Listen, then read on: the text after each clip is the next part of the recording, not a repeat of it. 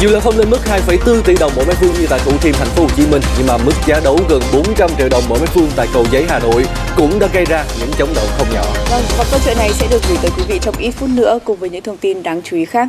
Quý vị đang theo dõi bản tin tài chính doanh sáng. Thưa quý vị, tổ chức các nước xuất khẩu dầu mỏ và các nước đồng minh hay còn gọi là OPEC cộng vừa quyết định duy trì mức tăng sản lượng 400.000 thùng mỗi ngày trong tháng 2 tới, trong bối cảnh biến thể Omicron vẫn chưa ảnh hưởng nhiều đến nhu cầu tiêu thụ dầu mỏ. Sau cuộc họp trực tuyến, 23 thành viên của OPEC cộng đã nhất trí duy trì chính sách dầu mỏ hiện nay là tăng sản lượng 400.000 thùng mỗi ngày từ tháng sau. Tổ chức này cũng nhận định thị trường dầu toàn cầu hiện đang ở trạng thái cân đối, song sẽ rơi vào tình trạng dư cung từ quý 1 2022. Tuy nhiên, Bloomberg trích dẫn số liệu chuyên gia cho thấy nhiều khả năng lượng dầu cung ra thị trường của OPEC cộng cùng lắm cũng chỉ tăng khoảng à, uh, 250.000 thùng mỗi ngày trong tháng 2 tới do nhiều quốc gia xuất khẩu dầu mỏ đang không đủ khả năng để nâng thêm sản lượng thơm.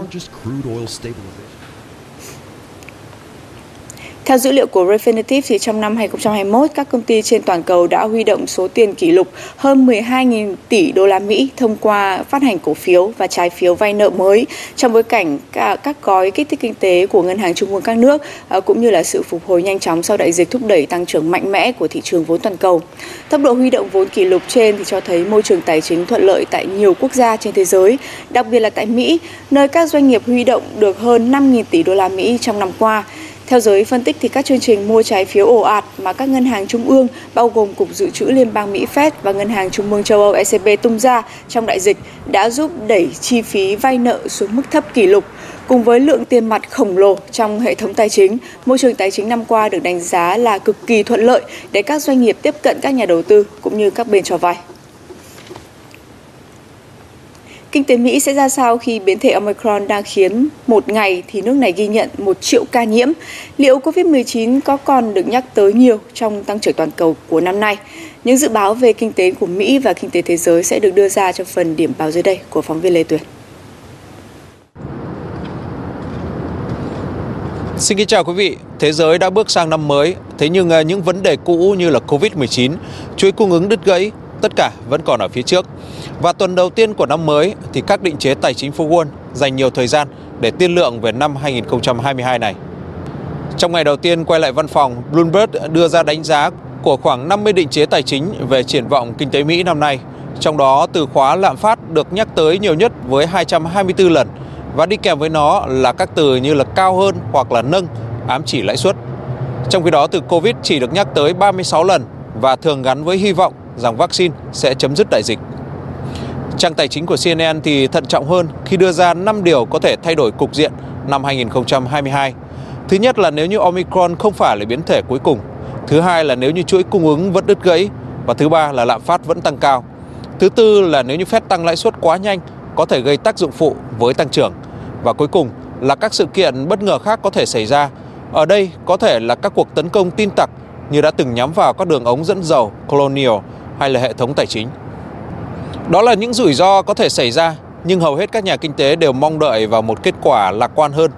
Dù kinh tế Mỹ năm 2022 không tiếp tục đà tăng như năm 2021 do việc nâng lãi suất và gói kích thích kinh tế bị hạn chế. Thế nhưng những đánh giá lạc quan đang chiếm ưu thế và đối với kinh tế toàn cầu cũng như vậy. Trang tài chính Yahoo trích dự báo của ngân hàng JP Morgan về tăng trưởng GDP 2022 thì kinh tế toàn cầu đạt 4,3%, Eurozone là 4,6%, các nền kinh tế mới nổi là 4,6%. Trong khi đó thì hai nền kinh tế lớn nhất là Mỹ 3,8% và Trung Quốc là 4,7%. Đại diện tổ chức này cho biết là 2022 sẽ là năm nền kinh tế toàn cầu hồi phục đồng đều và dần lấy lại đà tăng trưởng như trước đại dịch. Một bài báo khác của Bloomberg trích đánh giá của Trung tâm Nghiên cứu Kinh tế và Kinh doanh CEBR của Anh Quốc rằng nền kinh tế toàn cầu sẽ lần đầu tiên vượt ngưỡng 100.000 tỷ đô la vào năm 2022 này, sớm hơn 2 năm so với dự báo trước kia. Thêm nữa thì nền kinh tế Trung Quốc sẽ vượt kinh tế Mỹ vào năm 2030, chậm 2 năm so với dự báo trước. Còn kinh tế Ấn Độ sẽ là nền kinh tế lớn thứ ba thế giới vào năm 2031. CEBR cũng dự báo là tới năm 2036, kinh tế Việt Nam sẽ vươn lên vị trí số 20 từ vị trí 41 hiện nay trên bảng xếp hạng có tên là Liên đoàn Kinh tế Thế giới. nghĩa là mỗi năm sẽ tăng trung bình 1,5 thứ bậc trong bảng xếp hạng gồm 193 nước này. Lê Tuyển, phóng viên truyền hình Việt Nam tại Mỹ. Doanh thu và biên lợi nhuận của phần lớn doanh nghiệp niêm yết tại Mỹ trong năm ngoái đã vượt mức trước đại dịch nhờ đà phục hồi kinh tế mạnh mẽ cùng với chi tiêu tiêu dùng bùng nổ. Theo ước tính của FactSet, lợi nhuận của 500 doanh nghiệp đại chúng lớn nhất của Mỹ trong năm ngoái tăng hơn 45% so với năm 2020 và tăng 26% so với 2019. Ngay cả khi à, chi phí kinh doanh tăng thì khiến họ phải tăng giá bán sản phẩm. Bên cạnh đó thì số lượng doanh nghiệp nộp đơn xin phá sản trong nhóm doanh nghiệp có vốn hóa nhỏ và vừa ở Mỹ cũng đã giảm đáng kể trong năm 2021, chỉ tương đương 2 phần 3 so với trước dịch. Chỉ có 4 doanh nghiệp lớn nộp đơn xin bảo hộ phá sản trong 2 năm dịch bệnh, trong đó nổi bật nhất là chuỗi bán lẻ JCPenney.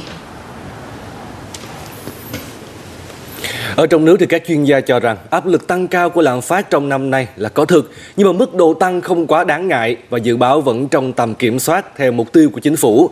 Đây là nhận định được đưa ra tại hội thảo diễn biến thị trường giá cả ở Việt Nam năm 2021 và dự báo năm 2022 diễn ra vào hôm qua.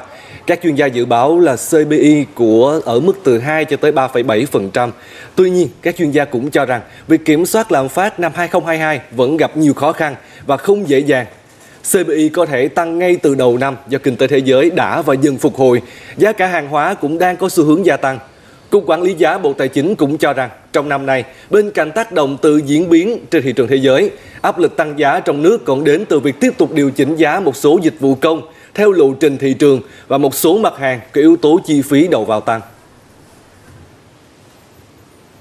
Gần một nửa số lao động tại thành phố Hồ Chí Minh bị ảnh hưởng bởi dịch Covid-19. Đây là kết quả khảo sát của Trung tâm dự báo nhu cầu nhân lực và thông tin thị trường lao động thành phố với hơn 15.600 doanh nghiệp.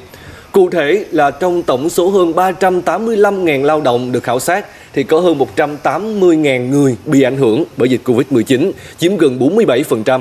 Và trong đó, lao động giãn việc nghỉ luân phiên chiếm hơn 61%, lao động chấm dứt hợp đồng hoặc là bị cho thôi việc chiếm 23,4%, lao động tạm hoãn hợp đồng chiếm hơn 6%.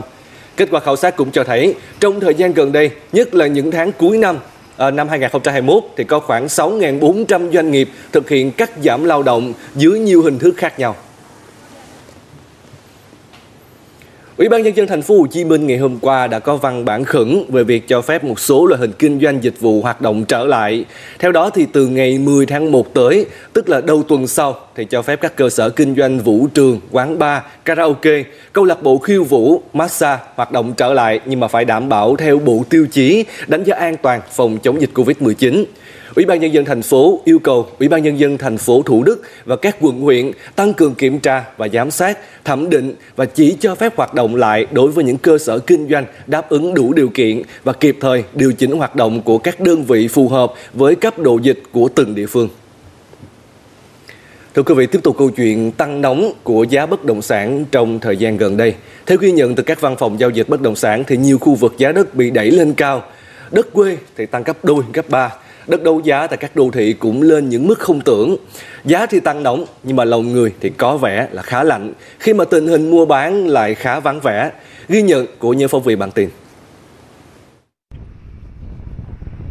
Chỉ trong vòng một năm, giá đất tại vùng quê vốn yên bình này đã tăng lên gấp đôi, gấp ba, khiến nhiều người dân không khỏi ngỡ ngàng. Giá ban đầu là 630 triệu, thế nhưng giờ lên như tỷ tư, tỷ rưỡi nó lên quá mức tưởng tượng. Là người dân đây là rất khó khăn. Nói đến tỷ rưỡi với tỷ ba đây là khó khăn rồi. Giá đất tăng cao một phần do ảnh hưởng từ các cuộc đấu giá đất liên tục được tổ chức tại địa phương. Đây cũng là con dao hai lưỡi. Chính các văn phòng môi giới nhà đất cũng chẳng vui vẻ gì khi giá đất liên tục tăng cao mà người mua thì chẳng có.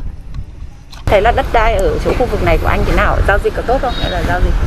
Chậm em ạ nói chung là giờ nó cũng chậm. Nhưng chậm là nó họ cũng thấy nó ra nó cao với lại nói đúng là cũng một số là nó nó nó nó định mua thấy cao lại dừng lại. Tại Hà Nội khu đất trúng đấu giá lên tới gần 400 triệu đồng một mét vuông tại quận Cầu Giấy này cũng gây ra chấn động không nhỏ cho cả khu vực. Cái trong kia thì khoảng hơn trăm là cùng thôi chứ làm gì đến đẩy đến 400 triệu cái ai ta mua Ngay sau khi cuộc đấu giá kết thúc thì rất nhiều thương vụ mua bán nhà đất ở xung quanh khu vực này đã bị đổ bể do người bán lật kèo vì họ mong muốn giữ lại mảnh đất để hét với mức giá cao hơn. Các đơn vị nghiên cứu thị trường cho biết, việc giá nhà đất liên tục leo thang đang gây ra những lo ngại thị trường sẽ bị đóng băng khi giá vượt quá khả năng chi trả của người mua. Lúc này, những người tung giá quá cao so với giá trị thật sẽ lâm vào cảnh gậy ông đập lưng ông họ cũng chịu áp lực cạnh tranh rất nhiều. À, bởi thực tế rằng là hiện nay nếu cái cùng mức giá đó thì hoàn toàn là à, người sử dụng ấy, hoặc là nhà đầu tư hoàn toàn có những nhiều sự lựa chọn hơn ở những cái vị trí có thể tốt hơn. Nên chính bản thân họ cũng bị áp lực áp lực cạnh tranh à, và khiến cho cái tốc độ bán nó cũng sẽ là chậm. Các chuyên gia cho rằng sở dĩ các môi giới có thể thổi giá, dồn dập nâng giá đất một phần do lợi dụng tình cảnh nguồn cung trên thị trường khan hiếm. Giải pháp cần thiết lúc này là khơi thông các thủ tục pháp lý để đẩy mạnh nguồn hàng ra thị trường. mà tồn động về các cái thủ tục pháp lý chờ đợi thông qua là tới vài trăm dự án ở riêng Hà Nội và Thành phố Hồ Chí Minh. Cái điều đó nó làm cho cái nguồn cung của chúng ta bị sụt giảm một cách là rất nhiều và chính vì vậy cũng là một trong những cái nguyên nhân đẩy cái giá nhà nó tăng lên. Mà hiện nay cái đang vướng mắc tức là cái việc chuyển đổi các cái dự án mà đất khác sang cái đất nhà ở đô thị là hiện nay những cái vướng mắc từ luật đầu tư, luật nhà ở đang hạn chế không cho phép và với, với cái điều kiện là phải có đất ở sẵn trong đó. Mặc dù là quy hoạch đã là quy hoạch nhà ở nhưng mà chưa có đất ở trong đó thì không được chuyển đổi. Thị trường bất động sản đang đứng trước nghịch lý. Người bán muốn găm hàng chờ giá cao hơn, trong khi doanh nghiệp cũng đắn đo với mặt bằng giá mới, khó có thể làm được. Nghịch lý này đang khiến thị trường bất động sản bị suy giảm nguồn cung và cả sức mua. Sau một năm, Hiệp định Thương mại Tự do Việt Nam Vương quốc Anh hay còn gọi là UKVFTA có hiệu lực tạm thời và 7 tháng có hiệu lực chính thức, kinh mạch xuất khẩu Việt Nam sang Vương quốc Anh đã đạt kết quả cao. Bộ Công Thương nhận định đây có thể xem là kỳ tích trong bối cảnh đại dịch Covid-19 và cuộc khủng hoảng vỏ container kéo dài. Số liệu của Hải quan Việt Nam cho thấy 11 tháng năm 2021, ờ, tổng kinh mạch thương mại song phương Việt Nam và Anh Quốc đạt hơn 6 tỷ đô la Mỹ, tăng 17% so với cùng kỳ năm 2020. Trong đó Việt Nam thặng dư thương mại 4,46 tỷ đô la Mỹ. Hầu hết các mặt hàng xuất khẩu của Việt Nam sang Anh thì đều tăng trưởng tốt. Dẫn đầu tốc độ tăng trưởng lần lượt là các mặt hàng sắt thép, cao su, nông sản, sản phẩm mây, tre, cói và thảm. Mức tăng trưởng thương mại kỳ vọng cho cả năm 2021 và 2022 dự báo khả quan khi kinh tế Anh phục hồi cộng với sự nỗ lực của các doanh nghiệp Việt Nam và sự tiếp sức hướng dẫn của các chương trình xúc tiến thương mại quốc gia. Hiệp định Đối tác Kinh tế Toàn diện khu vực gọi tắt là RCEP đã chính thức có hiệu lực từ ngày 1 tháng 1 2022. Đây là hiệp định thương mại tự do lớn nhất thế giới giữa ASEAN và năm đối tác kinh tế là Australia, Hàn Quốc, New Zealand, Nhật Bản và Trung Quốc. Hiệp định này được kỳ vọng sẽ giúp tăng cường quan hệ đối tác, cơ hội việc làm và thu nhập cho khu vực kinh tế, chiếm 30% GDP toàn cầu. Nhìn từ góc độ của Trung Quốc thì Việt Nam và các nước ASEAN sẽ được hưởng lợi nhiều từ hiệp định này. An Phát Holding Việt Nam đang xây dựng nhà máy phân hủy sinh học lớn nhất ASEAN, công suất 30.000 tấn, khích lệ các doanh nghiệp khác tham gia chuỗi cung ứng vật liệu xanh toàn cầu. Hiện nay khoảng hơn 1 phần 3 sản lượng sản phẩm nhựa do Việt Nam sản xuất được xuất sang Trung Quốc. Sau khi RCEP có hiệu lực, tiềm năng xuất khẩu sẽ càng được mở rộng. Khi đó sẽ có thêm nhiều nhà đầu tư Trung Quốc xây dựng nhà máy và thiết lập hệ thống kho bãi và hậu cần tại Việt Nam nhằm thúc đẩy hơn nữa sự phát triển của các chuỗi giá trị khu vực. Hiệp định giúp thống nhất các tiêu chuẩn về xuất xứ, thủ tục hải quan, kiểm tra, kiểm dịch và tiêu chuẩn kỹ thuật, tạo một môi trường kinh doanh ổn định, tự do và kết nối các doanh nghiệp. RCEP sẽ đơn giản hóa thủ tục, giúp doanh nghiệp tiết kiệm thời gian và tiền bạc, nâng cao năng lực cạnh tranh. Về nguồn cung nguyên liệu, giấy chứng nhận xuất xứ tiếp tục được tiêu chuẩn hóa, sẽ giúp các doanh nghiệp Việt Nam được hưởng thuế suất ưu đãi sau 1 tháng 1, hơn 65% số sản phẩm giao dịch giữa Trung Quốc với các nước ASEAN, Australia và New Zealand được miễn thuế ngay lập tức. Lợi ích quan trọng mà RCEP mang lại là Trung Quốc tăng cường hợp tác với các nước ASEAN nói riêng và các nước khác nói chung. Mỗi nước đều phát huy lợi thế của mình, có phần hoàn thiện chuỗi giá trị châu Á. Tổng kim ngạch thương mại của Trung Quốc với các thành viên RCEP khác chiếm gần 1 phần 3 tổng kim ngạch ngoại thương của nước này. Trong điều kiện dân số Trung Quốc ngày càng già, lương cao, nên ASEAN nói chung và Việt Nam nói riêng sẽ được hưởng nhiều lợi ích từ tham gia chuỗi cung ứng khi nhiều doanh nghiệp lớn tại Trung Quốc di dời nhà máy sang. Chúng tôi sẽ cùng công ty Việt Nam mở rộng hợp tác đầu tư. Thật ra, chúng tôi đã đầu tư tại nhiều công ty rồi. ASEAN giá thành sản xuất ra sản phẩm thấp hơn Trung Quốc. Giờ nhiều đơn hàng chúng tôi chuyển cho các nhà máy ở Việt Nam. Đông Nam Á đang trở thành mảnh đất ngày càng màu mỡ đối với nhiều công ty Trung Quốc sang đây mở nhà xưởng bởi vì thị trường tiêu thụ ngày càng rộng lớn cũng như là sức tiêu thụ tăng lên. Trong khi đó thì nguồn nhân lực lành nghề cũng như giá rẻ hơn nhiều so với tại Trung Quốc. Thái Bình, phóng viên thường trú Đài truyền hình Việt Nam tại Trung Quốc. Mặc dù gặp nhiều khó khăn bởi dịch Covid-19 nhưng mà phải nói rằng ngành nông nghiệp trong nước đã nỗ lực vượt khó bằng nhiều giải pháp thúc đẩy sản xuất và tiêu thụ nông sản, từ đó khẳng định vai trò trụ đỡ của nền kinh tế. Đặc biệt là dịch bệnh cũng là một thách thức để mà ngành nông nghiệp đẩy mạnh số hóa. Nhiều sản phẩm nông nghiệp đã lên sàn thương mại điện tử để tìm kiếm thị trường tiêu thụ. Ghi nhận của phóng viên tại tỉnh Lào Cai. Chào 450 người đang xem livestream nhé. Để xem kỹ nhé, mọi người có muốn em bóc ra xem cho mọi người xem không? Vừa thu hoạch, vừa bán hàng với một chiếc điện thoại thông minh. 15 tấn quýt này đã được bán sạch chỉ trong vài ngày. Năm nay là toàn là bán hàng livestream rồi. Kể cả trong thời gian gì vừa giờ vừa rồi thì vẫn bán hàng bình thường, vẫn uh, bán tốt hơn mọi năm. Còn với các hợp tác xã hay doanh nghiệp lớn thì việc đưa sản phẩm nông nghiệp lên sàn thương mại điện tử cũng chuyên nghiệp hơn. Chẳng hạn doanh nghiệp này đã tạo ra website bán hàng hay có những gian hàng riêng trên các sàn thương mại uy tín. Mã QR code hay tem ô cốp truy xuất nguồn gốc chỉ bằng một cú đút chuột. Gắn tem truy xuất nguồn gốc lên tất cả các con cá kể cả khi mà cá đã chế biến cho nên là khách hàng rất là yên tâm. Lào Cai trong cái thời gian vừa rồi cũng đã chủ động ký kết hợp tác về đào tạo, về hướng dẫn, về cái tăng cường nguồn nhân lực cũng như là hạ tầng công nghệ thông tin để cho phát triển cái số hóa chính đây cũng là một cái điều kiện rất tốt để chúng ta biến cái khó khăn thành những cái cơ hội để cho phát triển lâu dài.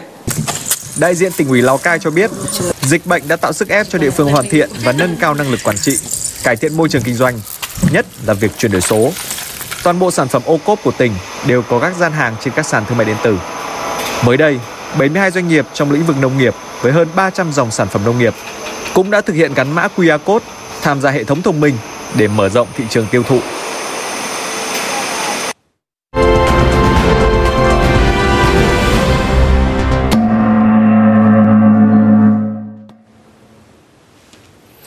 Đầu xuôi thì đuôi mới lọt và thị trường chứng khoán Việt Nam đã có một khởi đầu năm mới không thể tốt hơn. Chỉ số VN Index tăng mạnh hơn 27 điểm và chinh phục mức đỉnh của chính mình sau 21 năm hoạt động, 1.525,58 điểm. Điều này mở ra nhiều kỳ vọng về những mốc lịch sử mới mà thị trường chứng khoán có thể viết tiếp trong năm này. Với phiên tăng điểm đầu năm như thế này thì um, chúng ta hoàn toàn có thể kỳ vọng là ờ, một uh, một năm mới thị trường chúng ta sẽ sẽ sẽ có những uh, chuyển biến rất là tích cực. Thị trường tăng rất tốt ở cả về thanh khoản lẫn cả chỉ số và có sự tham gia của tất cả những nhóm ngành chứ không phải đơn lẻ một nhóm ngành nào cả. Rất nhiều nhóm ngành trong đó bao gồm cả chứng khoán, ngân hàng cũng như là nhóm ngành tâm điểm của thị trường là bất động sản đều thăng hoa và rất nhiều mã đóng cửa ở mức giá trần và tôi chứng kiến cái dòng tiền của nhà đầu tư cá nhân à, đổ vào thị trường trong phiên giao dịch đầu năm là rất lớn và thể hiện một cái tâm lý hứng khởi của à, thị trường. Thanh khoản của thị trường trong tương lai nó còn à, tiếp tục bùng nổ và cá nhân tôi hy vọng là chúng ta sẽ được chứng kiến những cái phiên giao dịch trên sàn Hồ Chí Minh khoảng 2 đến 2,5 tỷ đô trong năm nay. Mỗi lần mà VN Index lập đỉnh mới là một lần mà nhóm Blue Chip đóng vai trò tiên phong. Dù là trên sàn HOSE có tới hơn 300 mã tăng điểm.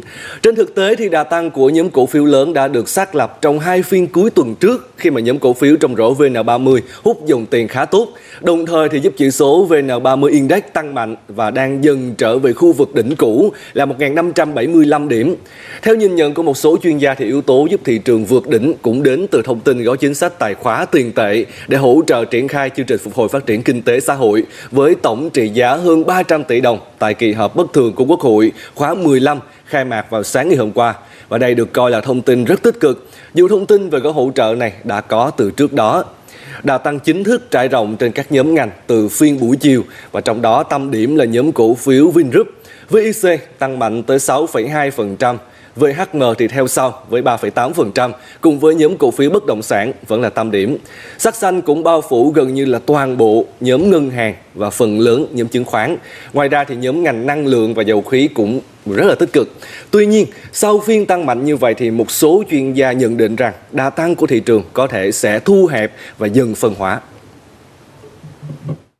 Tôi cho rằng thị trường nó sẽ đi lên một cách từ tốn và chậm rãi về điểm số. Tuy nhiên có những cái thời điểm nó sẽ có sự bùng nổ luân phiên của từng cái nhóm ngành khác nhau.